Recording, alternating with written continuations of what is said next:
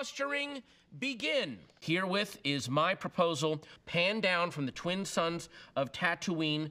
Uh, we are now close on the mouth of the Sarlacc pit.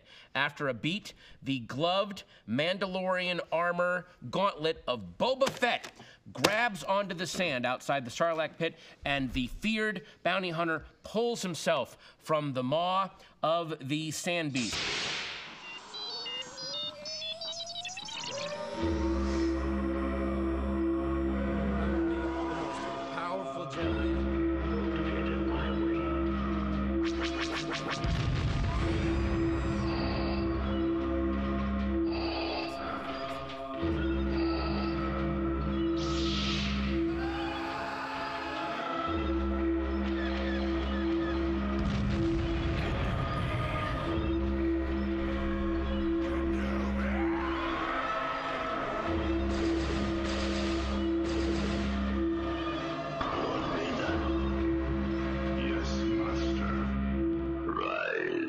What is up, my scruffy looking nerf herders? It's Hayden. So, as you might have noticed, we have some new intro music. Well, it's actually the old intro music, just the extended version that I never actually included in, and a little bit of spice, courtesy of, I don't know, maybe Han Solo. Maybe uh, I was just really bored and dealing with a lot of insomnia. Anyways, you might have also noticed Patton Oswalt years ago in Parks and Rec predicted the opening scene of the Book of Boba Fett, which didn't even exist at that point, at least to our knowledge. And it was beautiful. You should absolutely check out that entire show, not just that episode. Um, so I'm not gonna tell you what episode it is, because you just need to watch the show. At the very least, watch the outtakes on YouTube because those are absolute gold mines. And yeah, you just you you need to do it. Just go do it. Could probably guess what we're going to talk about today. I'm not big on doing recaps cuz I feel like we've all watched it, but we're going to do some recaps and I think what it's going to be from now on is like all right, we saw this. Now what does it mean? Uh but we'll see. Anyways, it's just me today. Uh, Justice has a lot on his plate right now, kind of how I've had a lot on, on mine, which is why we disappeared for so long. But I miss podcasting so much that I came back. Perfect timing, too, now that Star Wars season has officially begun. But we got a lot to talk about today Book of Boba, some theories. Got to document those on the pod now instead of after the season's over, like last time. Uh, because it kind of destroys your credibility when, like, you were absolutely saying what was going to happen the entire time, but it's not documented until after it's already happened. And yeah, you know, if it wasn't documented, did it ever really happen? Now, let's get this greasy bucket of bolts on the hyperlanes.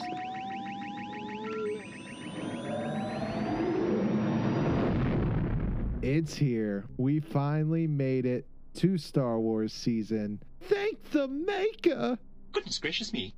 Shout out to Holy Filoni, Happy Hogan, and the Spy Kids director Robert Rodriguez. Let's get the technical data out of the way and then we'll dive in deep and break this bad boy down.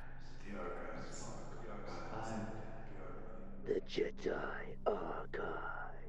Stranger in a Strange Land. Solid 30 minutes of runtime plus like 5 to 8 minutes of art, music, credits. We get Temuera Morrison as Boba Fett, Ming-Na Wen back as Fennec, Jennifer Beals from Flashdance, Matt Berry from What We Do in the Shadows, David Pascasi from Curb Your Enthusiasm, and I think I messed that name up, but I'm going to keep going. And a little space cameo from Baby Boba himself, Daniel Logan. Music still from the fantastic Ludwig Göransson, and I probably screwed that up too. He was actually my inspiration for the intro music. He had said in the Mando doc that he started with a bunch of different recorders he ordered online or whatever. I didn't have any of that on hand at the time, and I'm a cheap dude, so I substituted the recorder with a didgeridoo. Also, while we're talking about it, how dope was that intro? I stayed up all night one night working that, and the overall relaunch of the pod. I don't know. I'm proud of it. So just like deal with me patting myself on the back right now. Uh, I've already said it earlier, but yeah, get over it. Anyways, primarily set on Tatooine, but we do get a Kamino flashback and Geonosis. We open to sleeping back to beauty dreaming, soothing sounds of the ocean waves of Kamino crashing, his childhood self holding his dead dad's helmet. It- wait, it, is it Daddy Fett or would it be brother? Because all the other clones were brothers. What are you doing, clone bro?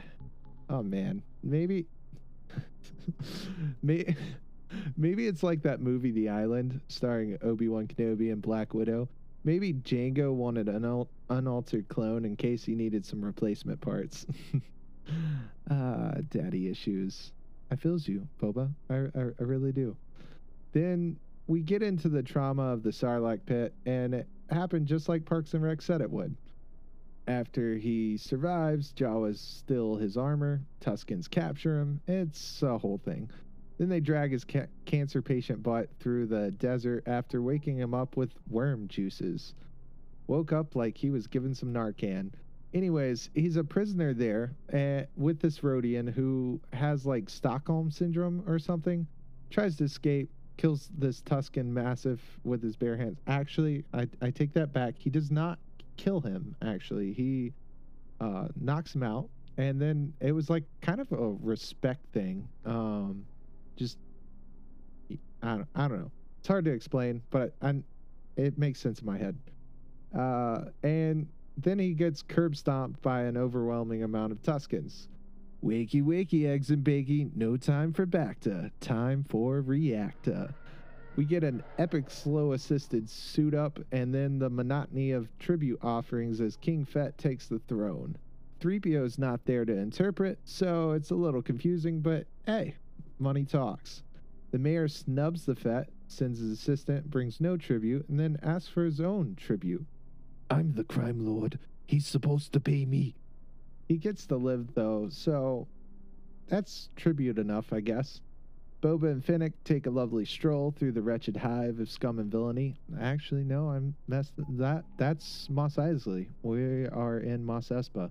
I'm really botching this, but you know I don't like these things anyway. Ah, we've all seen it. Can we agree we've all seen the show? You wouldn't be listening to it if you hadn't.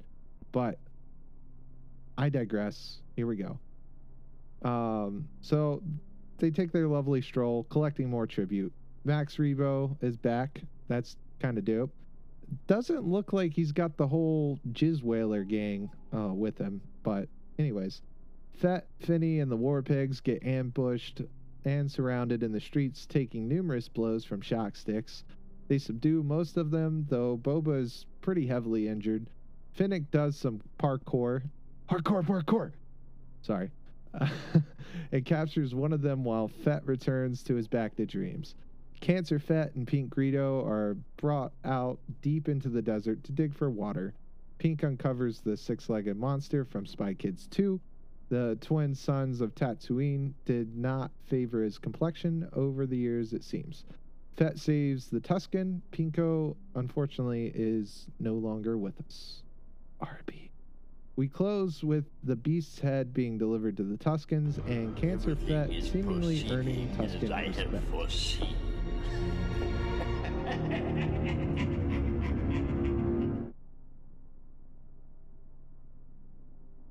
Now that the recap's over, we can get to the Easter eggs and theorizing, you know, the fun parts. So, Easter eggs. Apart from the easily spotted ones mentioned in the recap, there wasn't a ton of eggs in this episode, but oh boy, do I have a theory. Hold that thought though. So, we get to see R3X or Rex from Star Tours at Disney. He was in Madame Flip's establishment. The God, I can't remember her name now. It's in my notes, but the chick from Flashdance. Uh, the title of the episode is a callback to Robert Heinlein's novel with the same name. In it, sharing water with someone was a sign of brotherhood. but originally the phrase was coined in the Bible during the story of Moses, which Mos Espa does definitely have some Egyptian vibes to it. Not to mention Fett's suit suit up scene looked a lot like a scene from one of those Moses movies. It is unlikely, however, that we will see Boba parting any seas, unless he goes back to Kamino for some reason. But even then, I know I already talked about the Sarlacc, but I mean, come on. It's Christopher Walken. I mean, come on. I've been wanting to see this scene since Temuera was rumored to be cast in The Mandalorian. Thank God they gave his escape a good explanation. This story was retold in Legends far too many times. Originally, I wasn't sure how long he was in the pit, but on the second viewing, I saw Jabba's sail barge and the Sarlacc's tentacle that was severed in Return of the Jedi. However, that stormtrooper was in the pit for a hot minute.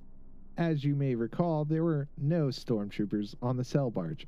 But looking at it, he he was in there for he was either in there only for a short time and was with the Tuskens for like five years, or he was in there for a while and then got out and was with the Tuskens for a little bit. But I think just from how they did that scene, he was probably not in there for very long. Um, maybe a day, a week, something like that.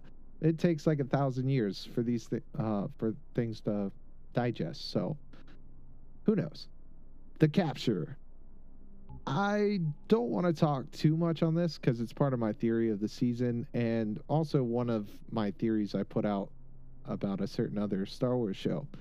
I guess the Sarlacc had some bleach in its belly because when Boba was found by the Tuskens, his jumpsuit was miraculously all white. Could be a nod to his rebirth, but who knows?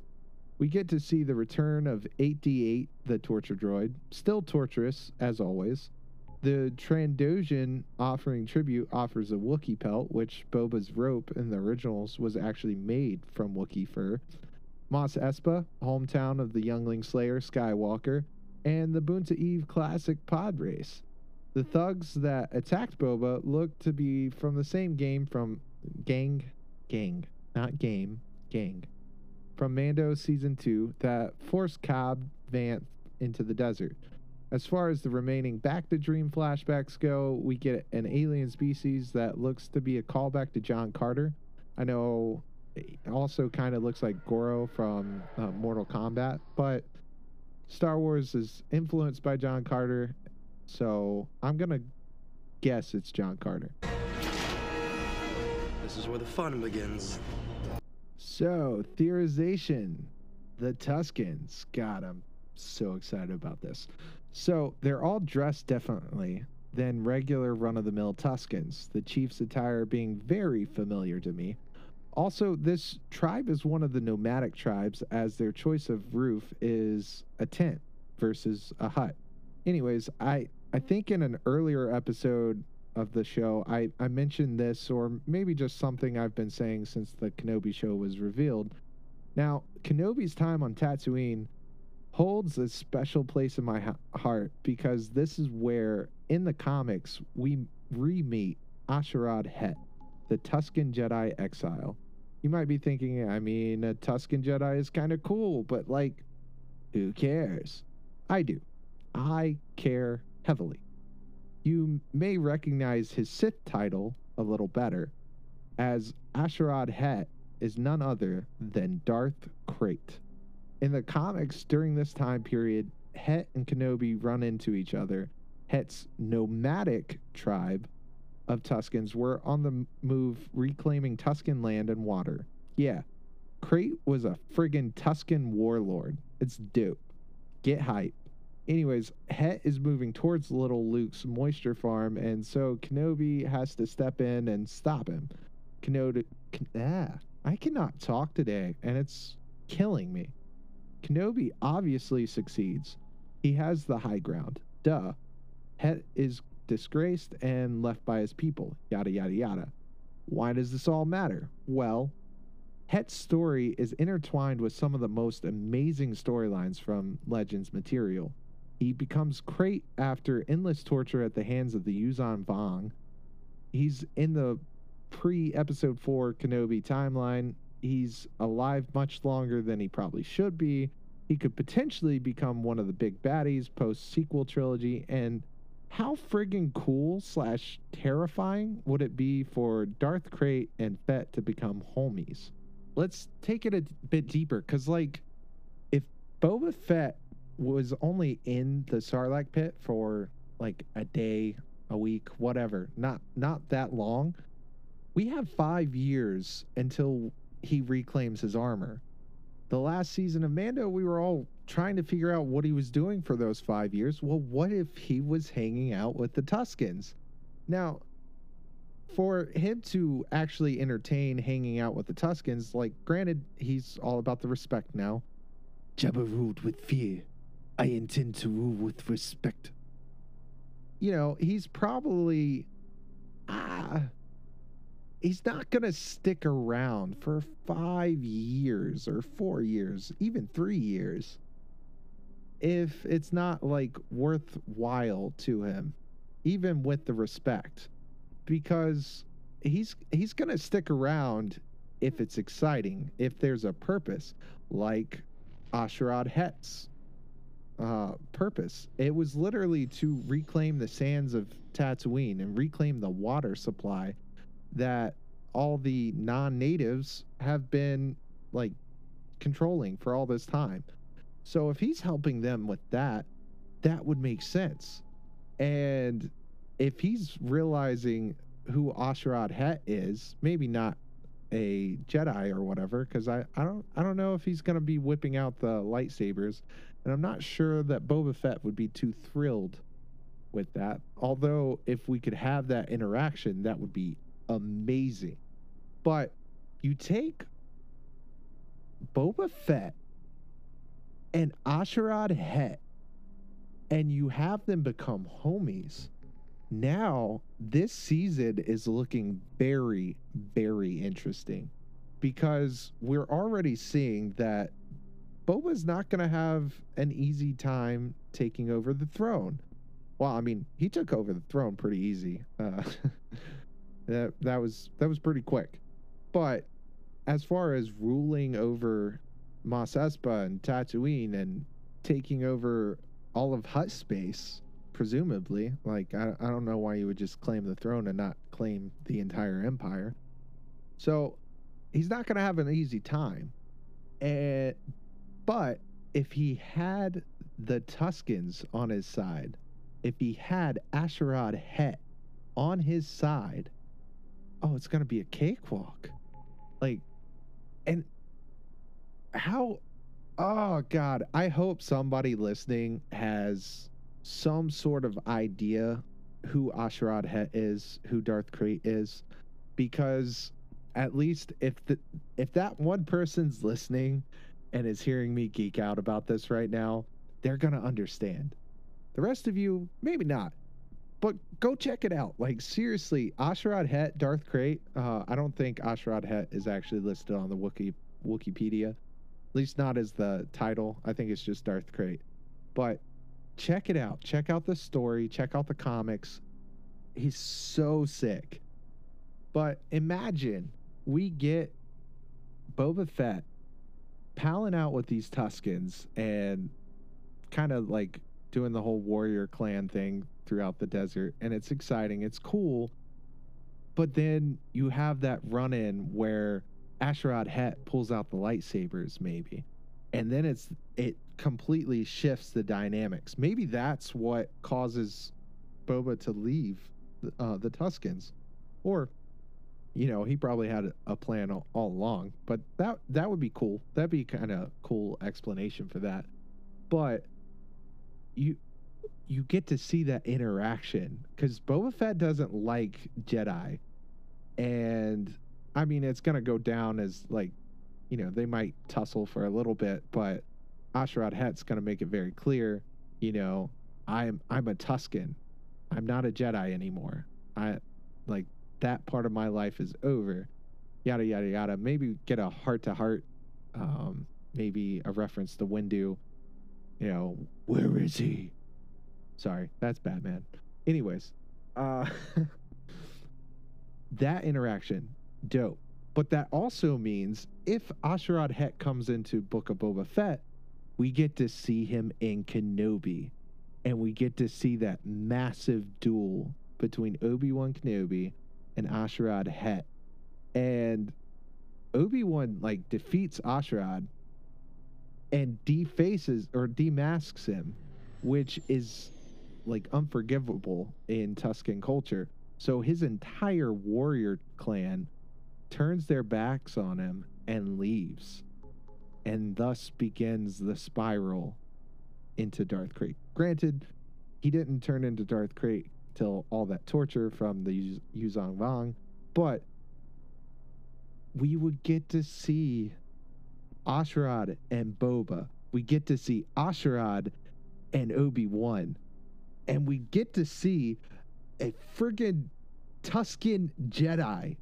I don't even care if you know who Asherad Het or Darth Krayt is. You know that's cool. And it has to happen. You know what? Screw it. We're going to do this. We're going to talk about Asherad Het. We're going to go through all of it. I'm pulling up Wikipedia right now. And we're to we're to go through it. So, because I, I really just don't trust anyone to look this up. It's nothing against you guys. I just know my audience, uh, at least while it's in its small state currently. Uh, Darth Krayt, born Asherad Het, was a long-lived, force-sensitive human male who served as both a Jedi Master in the waning days of the Galactic Republic and as Dark Lord of the Sith following the fall of Darth Sidious, the son of legendary Jedi Knight Sharad Het and his wife Kashyyyk, both of whom lived among the Tusken Raiders of Tatooine. He eventually became the Padawan of Jedi Masters Ki-Adi, Kiadi Mundi ah, and later, later Anya Kuro. When he was only a teen, Het's father was murdered by the ex Jedi assassin, Aurra Sing, who was later defeated in a duel by a young Asherad Het. During the Clone Wars, he served the Republic as a general and established himself as a charismatic leader who often led his troops from the front. He eventually became friends with the young Anakin Skywalker and helped Anakin come to terms with the destruction which had been wrought by the galaxy wide war. Asherad took part in key conflicts during the war, such as the Battle of Bo- and the Siege of Saleucami. He managed to survive the Clone Wars and was one of the few Jedi known to have escaped the Jedi Purge in 19 BBY. Asherad Het eventually made his way back to his home world of Tatooine, where he vowed to wage a private war against the new Galactic Empire. However, after a confrontation with Jedi Master Obi Wan Kenobi, he was exiled from Tatooine and later discovered that it was Anakin Skywalker who became the Sith Lord Darth Vader, who he had aided in the annihilation of the Jedi Order.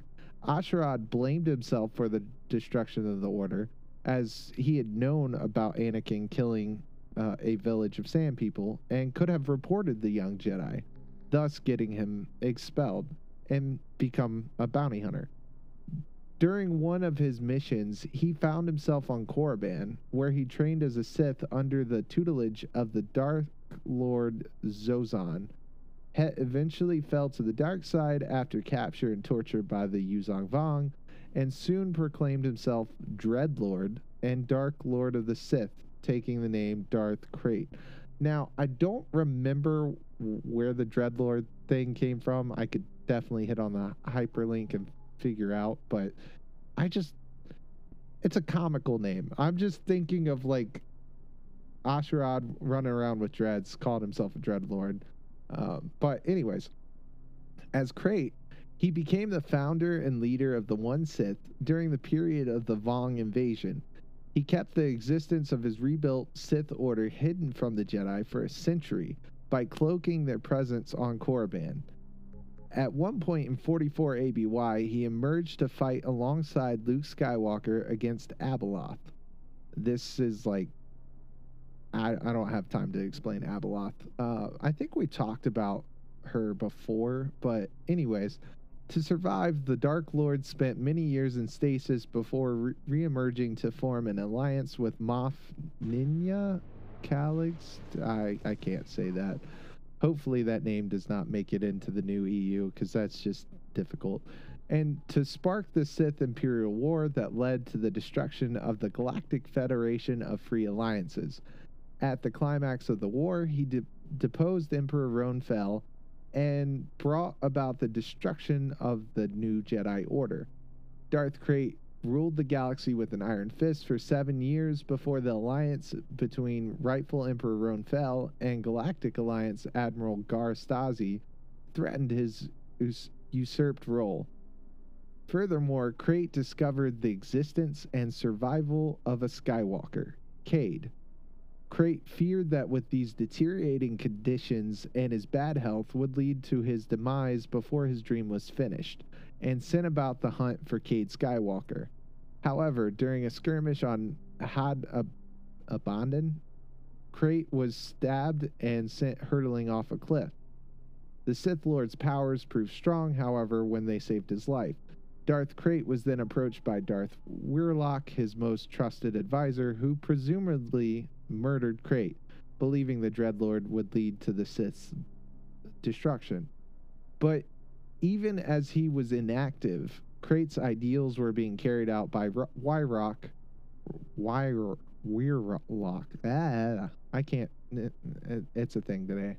In his place, Krayt later healed his body from his near-death experience. Overcoming the taint of his armor, he called he called out to all those across the galaxy who had touched the dark side, signaling his return. With the aid of loyal Sith and a new breed of Sith troopers, Krayt retook Coruscant, slaying Darth Wyyrlok in the process and began making preparations to rebirth the galaxy through war. However, in the final battle, he once again attempted to turn Cade Skywalker. He failed to do so, which allowed Cade to permanently kill him by incinerating his body.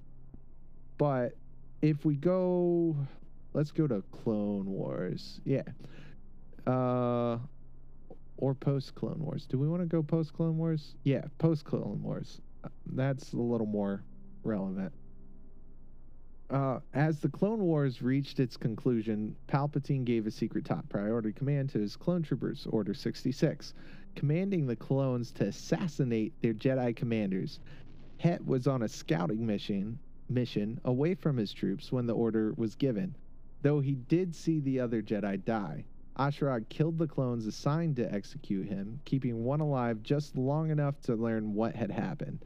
Then he fled, attempting to reach other Jedi, hearing from none, sensing none.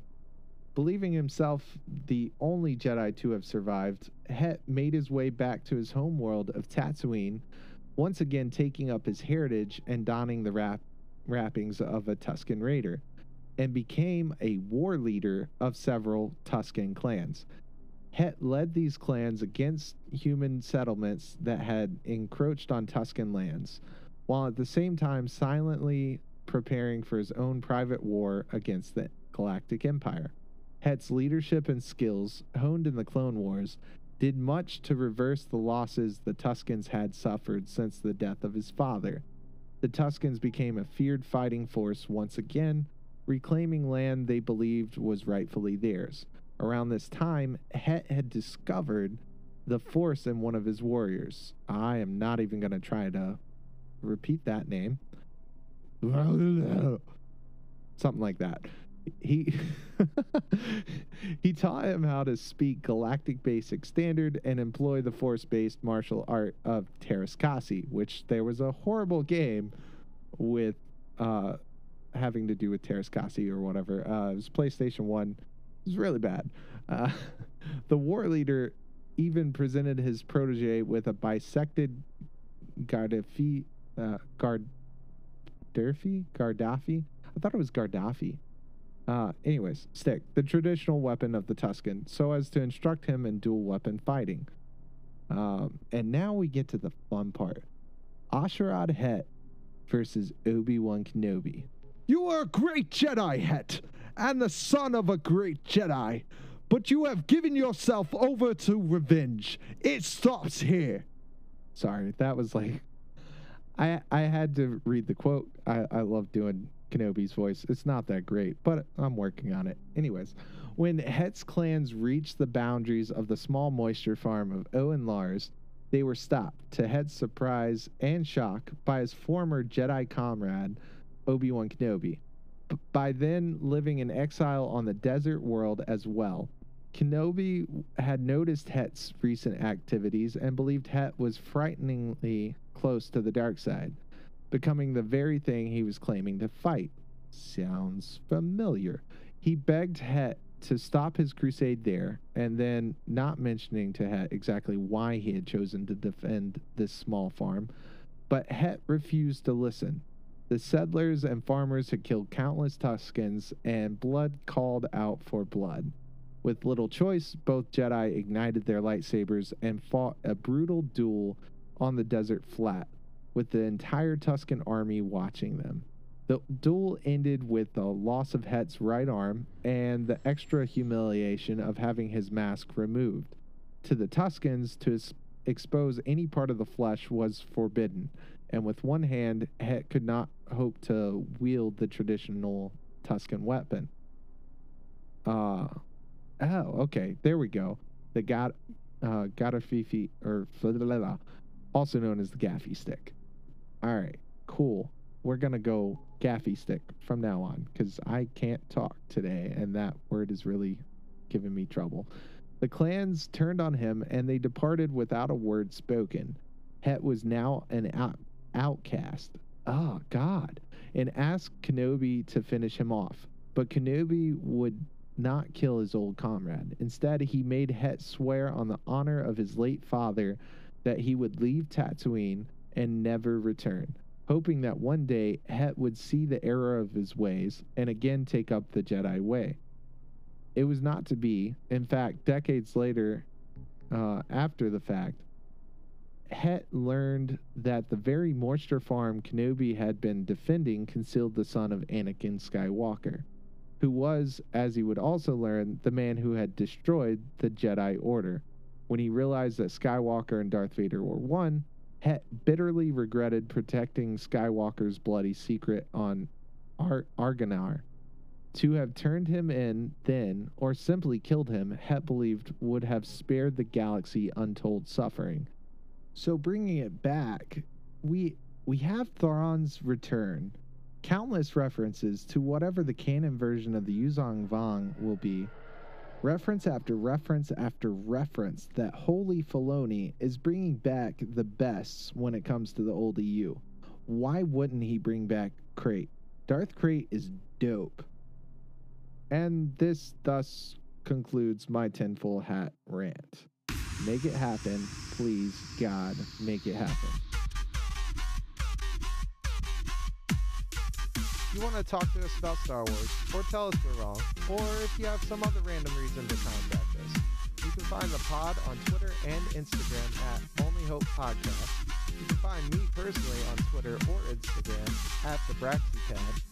And you can find me at j.r.cash on Instagram.